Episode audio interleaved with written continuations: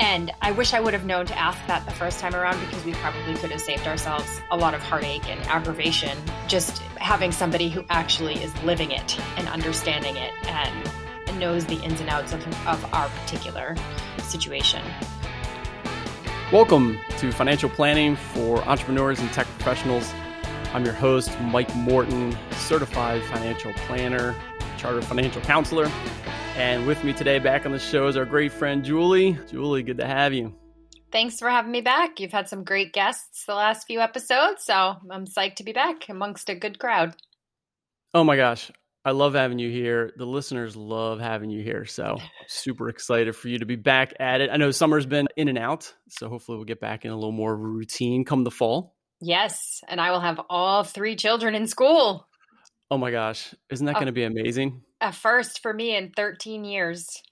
Oh my, God. Oh my goodness. You're not, you're not going to want to come on podcasts. I don't think I'm going to be able to find you. I know. I'll be painting or do. I don't even know what I'll be doing. You'll be twiddling your thumbs, Julie. You won't know what to do with yourself. I, I promise you I won't be twiddling my thumbs. I have thirteen years of projects to do. Thumb twiddling well, is not on the list. Oh my gosh. I'm super excited for you. And I'm excited for myself because I'm in the same boat. A couple of my kids will be going back to school as well. They were home all of last year doing their school from home. As many were. I get that kindergarten experience again, which you're getting for real kindergarten experience. I get to to relive it by my kids waving goodbye to them as they actually leave the house. Excellent. Yes. Yes. That will be spectacular. And we can record these uh, podcasts without worrying about somebody busting in and asking That's right. for a snack. Today, I wanted to talk about why you should hire a certified financial planner, a C F P. Or more generally, how to look for a financial advisor. I'm in the industry, and one of the reasons I jumped in is because I felt like there's a lot of misinformation. There's a lot of different ways of going about it. It's not a very professionalized industry in terms of nothing's done quite the same way, person to person, firm to firm. So it's very confusing, especially for consumers. Hey, I'd like some advice. Where do you even go to? Where do you turn? How does that work? So I wanted to highlight some of the things to look for when you're looking for an advisor and just try to help people out if that's uh, a route they, they want to take, or just to know a little bit more about what's out there. This is such a great topic because we were in that boat uh, years ago, and we had been approached by a number of different financial firms, Fidelity and Alexander Advisors. And we had somebody coming door to door at one point and trying to make it seem way more personal. And then you have a conversation with them and you realize it's a quantity versus quality game mm-hmm. with a lot of the financial firms. It's just give us your money and we'll try and make you as much as we can. And mainly because then we make money. And it's similar to Uh, and I'm not bashing the real estate market, but realtors, there's a misalignment of values, or not values, but the realtor is supposed to be working for you, but yet they make more money the more money you pay for a house. So mm-hmm. I think a lot of people get turned off thinking about hiring a financial planner because they think all you're going to do is take some portion of my money and you're not absorbing the risk that I am. So anyway, yeah. Great topic. I'm excited to to chat about this with you. No, absolutely. And a lot of the things that you bring up, we're going to get to. Uh, aligning incentives is really important. Just under, just even have an understanding. And I like the real estate analogy because you do understand that. We know how realtors work. Four, five, six percent uh, they're going to get on the sale, purchase of a house. And so we understand that. And so even just knowing that, you enter a relationship and they're great people. Realtors mm-hmm. are great people and they're doing the best for you. But just even knowing how they're driven with their incentives just helps you frame the conversation. So that's what we want to get to today, is having a good understanding of where people might be coming from so that at least you understand how to enter those conversations. Yeah. And like you said, knowing what to look for, because again, a lot of these people are, are very passionate about their work and you need their help and you're not expecting them to do it for free. They have expertise that you don't. And so also recognizing that you have to value, it's not a nonprofit industry. And yeah. so understanding that going into it as well. So I'm going to give you the bottom line up front, at least as a starting point, that you should hire a C F P. This is a certified financial planner. Those letters will be after their name. The reason I start there is that should be a minimum standard for hiring a financial advisor. It's not an easy process to get this certification. It takes a few years of time, lots of study and effort, but it's not unattainable. And there are thousands of them out there. You do a search in your area, you will find a local one. You can find one online as we're doing things virtually. There's tens of thousands of these C F P certified financial planners. And the reason I like it is not only because of the learning, of course, they're going to have education and some expertise in, in a variety of topics, because that's the education part. But it's really the commitment to better yourself and get that. It takes a few years of effort. And so you put in that time, it shows a commitment towards what you want to be doing and how you want to help people. And so I just think that should be a minimum standard because you can find them. It's not like they're not out there. And so I would always start with that. And you can still find two, three, four different advisors to interview, to get to know, to see who's going to work best with you. So I always recommend using that as a minimum starting point. Good advice. Same thing you would use. You're not going to hire a doctor who doesn't have a medical degree. And yeah, in this industry, there's lots of different standards and stuff, and there's lots of good educations. Like I said, I'm a C F P and a chartered financial counselor. And what does that standard mean? It's just a bunch of coursework I had to do to get that uh, designation as well. So there's other designations out there. The C F P is just the most well-known. And so I say, look, just find someone that has that. They have to be a fiduciary. If you are a C F P, you have to be a fiduciary. We can talk about what that means, but that's great. You have, there's a code of ethics that you have to uh, abide by. Now, unfortunately, the C F P board doesn't always enforce as much as we'd like. There was a Wall Street Journal article a few months ago that there were lots of C F Ps that have marks against them, complaints against them that should have kicked them out of being a C F P. And yet the Wall Street Journal did some digging and found that they're still in there. So the enforcement's not as great as we would like, but at least it's a minimum starting point for finding a couple of advisors that might work for you. Real quick, is there a way for an individual to search whether or not there are any complaints through the board of the C F P? Yes, complaints, yes. So to find a C F P, you can go to lets make a plan dot org. I'll put that in the show notes, and you just do a search there from your local area. And there's also by topics that the planners typically cover, that, that kind of thing.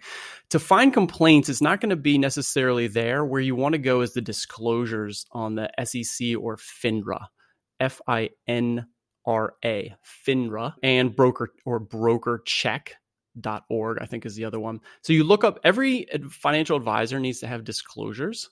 Okay, for themselves, for the firm they work for, you can click on those. Typically, they're long documents, okay, that you would not usually read. Okay, I recommend you don't have to read the whole thing, but what I do recommend is that at least you go to the FINRA or the broker check, and it'll show you how long they've been working, what firm they've been working for, and if there are any complaints against Perfect. them. So at least you can find that out pretty easily.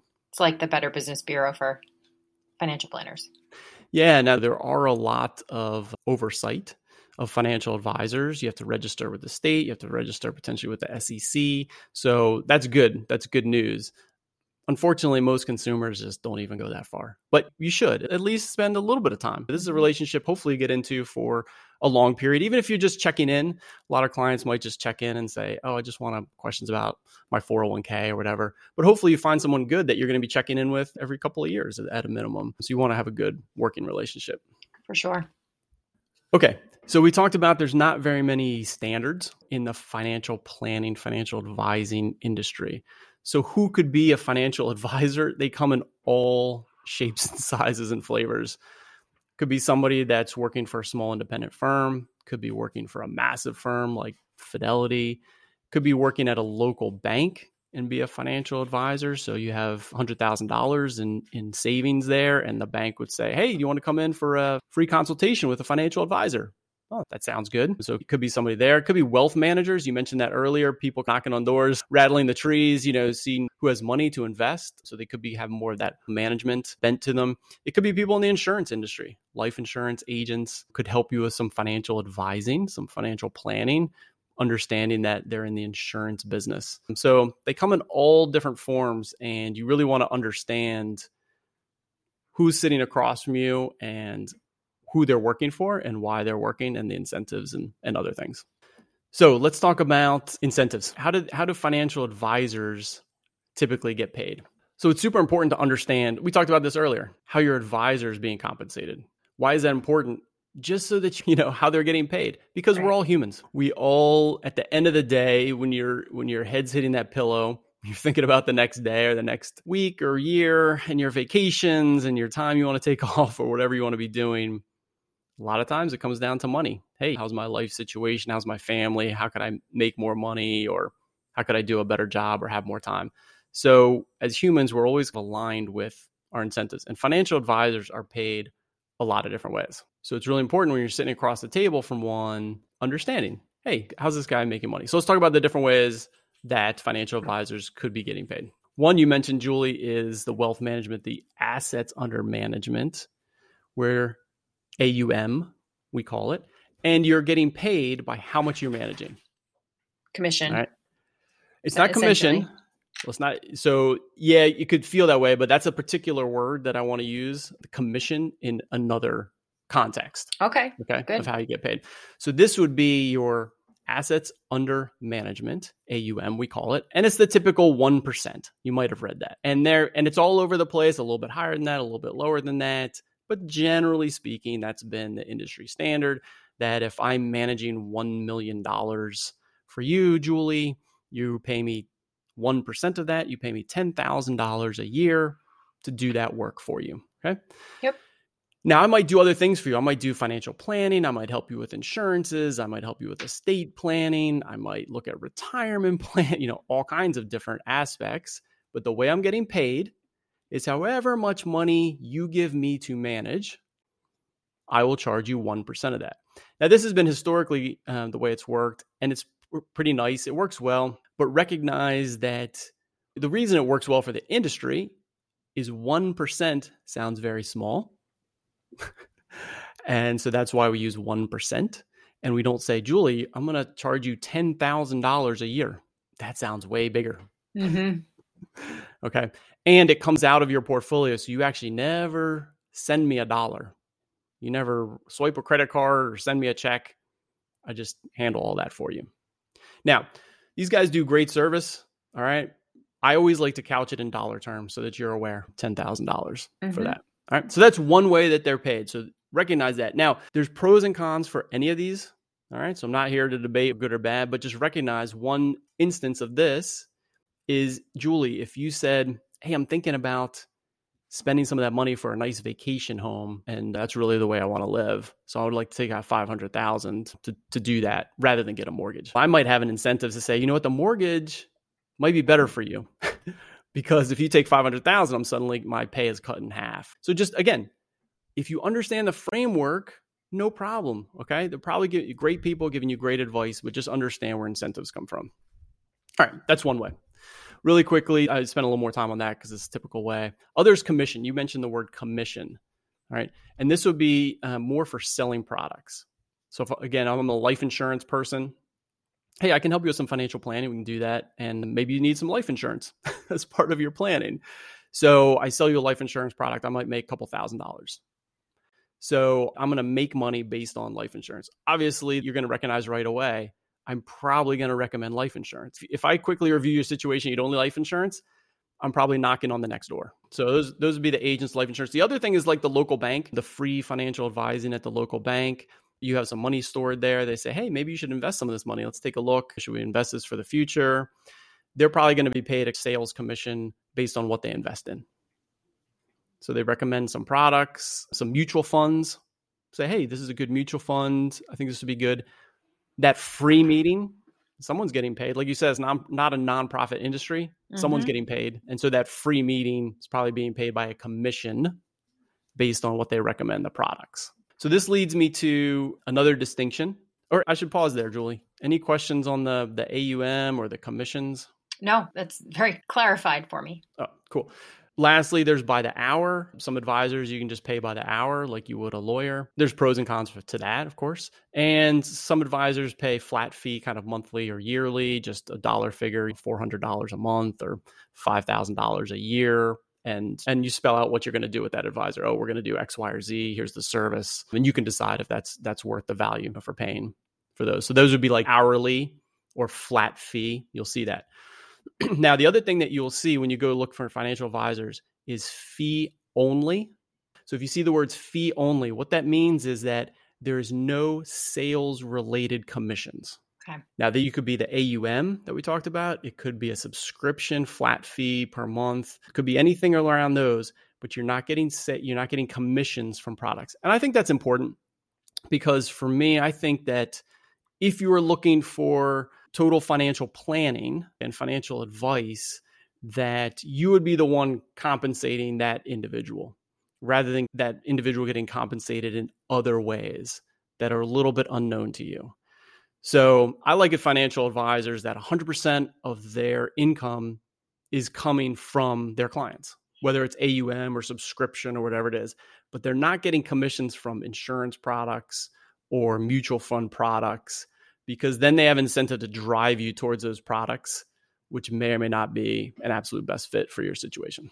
Yes. And to just give context, what immediately sprung to mind is pharmaceutical companies going into doctors' offices and incentivizing doctors to prescribe their medications. And we saw what happened with that, and it was disastrous. It made me, there was a story in the news yesterday about the estate of the family that owns the company that developed OxyContin. And when we talked about incentives, you want to make sure you're aligned. Yeah. Um, That's exactly right. And I'm not saying these other places aren't, like if you need life insurance, using an insurance agent's perfect because right. you don't have to pay out of pocket for that. Right. Now, of course, they're getting paid. Okay. So we know that. It's the same as your realtor example. If I'm the buyer, I don't actually pay for my realtor. It's great. So just understanding that if that's your situation, you need some life insurance, go work with a life insurance agent because you don't have to pay out of pocket for those guys. Right. And they're going to have, have good, the expertise. They have the expertise. So we're going to talk about that next, domain expertise. It's perfect. They're going to give you maybe X, Y, or Z, a couple of different solutions, and you can review those, decide what's best for you. It's going to be perfect. And I work with insurance as a financial advisor for my clients. I don't I was, do the insurance. I don't get paid for that, but I recommend certain ones and say, hey, these guys are great. They do a good job and you can go work with them. That's what I was just going to say. Wouldn't it be best to have a certified financial planner who has a network of people that they know and trust that they can guide you to in order to find the right policies or products or whatever it is that you might need? Yep.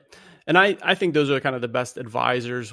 I view them as a quarterback for you, looking across, being a team, but coordinating the rest of the team. It could be in-house. The larger firms are going to hire in-house expertise in different areas. That's great. Or it could be a smaller financial advisor that outsources stuff. Either way, just you want those domain experts in each area. Mm-hmm.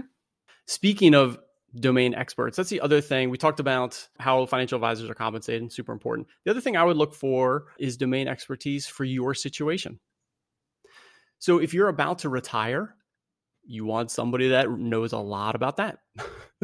If you are at the other end of the spectrum, if you're just starting off in your twenties with your career and just need some help picking four oh one k funds, or you want to just make sure that you're set up uh, for success over the next couple of decades, find somebody that works with young people. If you are an entrepreneur, find somebody who works with entrepreneurs. Right. You got small business or something like that, or mid-career with families. If you have a family, find somebody that works with family. Education planning is a big deal. Versus if you're single and have no kids, you don't care about education planning. Or if you are retired, find somebody that works with people who are retired that really have that dialed in.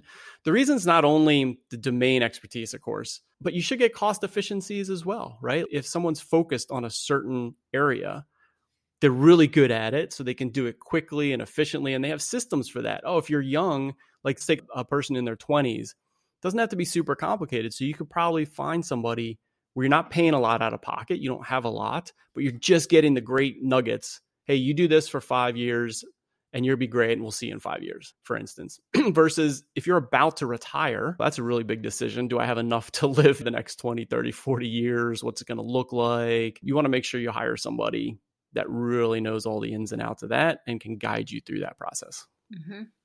Any other questions on that? No, seems to make sense. No, that all makes sense. And what's cool now is that because we're living in a virtual online world, it's not, hey, I just only have access to a couple guys, girls down the street. You can look online and find people that are focused on your particular needs. Mm-hmm. Anything else, Julie, that we haven't covered finding a financial advisor? You know what I would love is, and this doesn't have to be all discussed, but maybe in the show notes, you could put the top five questions to ask when trying to choose a financial planner. I, I think back to choosing a pediatrician And our first pediatrician, I thought she was wonderful. And a couple of mishaps in, I realized that she doesn't have children. And not that you can't be a good pediatrician not having children, but the new pediatrician we have has kids around the same age as mine. And therefore, she says, here's what the textbook would tell you to do, because this is the exact right answer. However, in practice, that's not going to work. So here are some other things to try to help you through this, whatever it is. So top five questions. Julie, I'm so glad that you said that. That's probably the most important factor when finding a trusted advisor, in that case, a pediatrician, trusted advisor. In this case, we're talking about financial advice. We often look for someone sitting across from us that looks like us, mm-hmm. that physically looks like us, that makes us comfortable, and that also is in the same place as us. Oh, you have kids too. Suddenly we have a connection. Oh, you understand my situation. Okay. That's what I was talking about a little bit with the domain expertise, but I think you highlighted even better that interviewing a couple advisors, finding someone that you have that connection to, that not only has the textbook, but also is living the situation, just makes a lot of sense, both for the advice that you will be given, but also the comfort level that, oh yeah, this person knows me. I'm trusting their advice that we're going to be implementing with my kids, in the pediatrician, or financially with moving money around and how that's going to work. Yeah. I'll definitely put some questions in the show notes. I would also just recommend uh, Googling that, because there are so many forms out there already, like top ten questions, top five questions, and then pick the ones that make sense for you. So I would, in that instance, I would go out and just go to a couple of different websites and then have my little notepad and say, oh yeah, this is, these are the ones that I want. Oh, that's a good one. I didn't think about that. Write down the ones that would make sense in, in your situation, but we'll definitely link to a couple of good ones. I was just thinking too, something that I probably would check is uh, a quick read of a bio. Uh, what do they put in their bio? If it's all about education and that's really important to you, that they have the book smarts and the degrees to back up their financial planning, then great. If it's that they enjoy some of the same activities that you do, they also have kids, they're living, like you said, the sameness factor that, okay, I think this person would be better suited to help me given that their lifestyle is similar to mine. So a quick bio check, I think, would might even be better than a top five questions to ask. Absolutely. The number one webpage for financial advisors, of course, is their homepage. But the second one is the bio page, because yeah, you want to just go straight to that bio and get to know that person. Yeah. Yeah, absolutely. Awesome. All right. Well, thanks, Julie. Any other comments or questions? Of course, you can reach out to myself. And if you got anything for Julie, I'll forward it on to Julie. Other questions, and love to hear from everybody. And thanks again for being on the show today, Julie. Thanks so much for having me. All right. Cheers. Bye. Thanks for joining us on Financial Planning for Entrepreneurs. If you like what you heard, please subscribe to and rate the podcast on Apple iTunes, Google Play, Spotify, or wherever you get your podcasts. You can connect with me at LinkedIn or morton financial advice dot com. I'd love to get your feedback. If you have a comment or question, please email me at financial planning pod at gmail dot com. Until next time, thanks for tuning in. This recording is for informational purposes only and should not be considered for investment advice. Opinions expressed as are of the date of recording. Such opinions are subject to change. We do not guarantee the accuracy or completeness of the data presented here.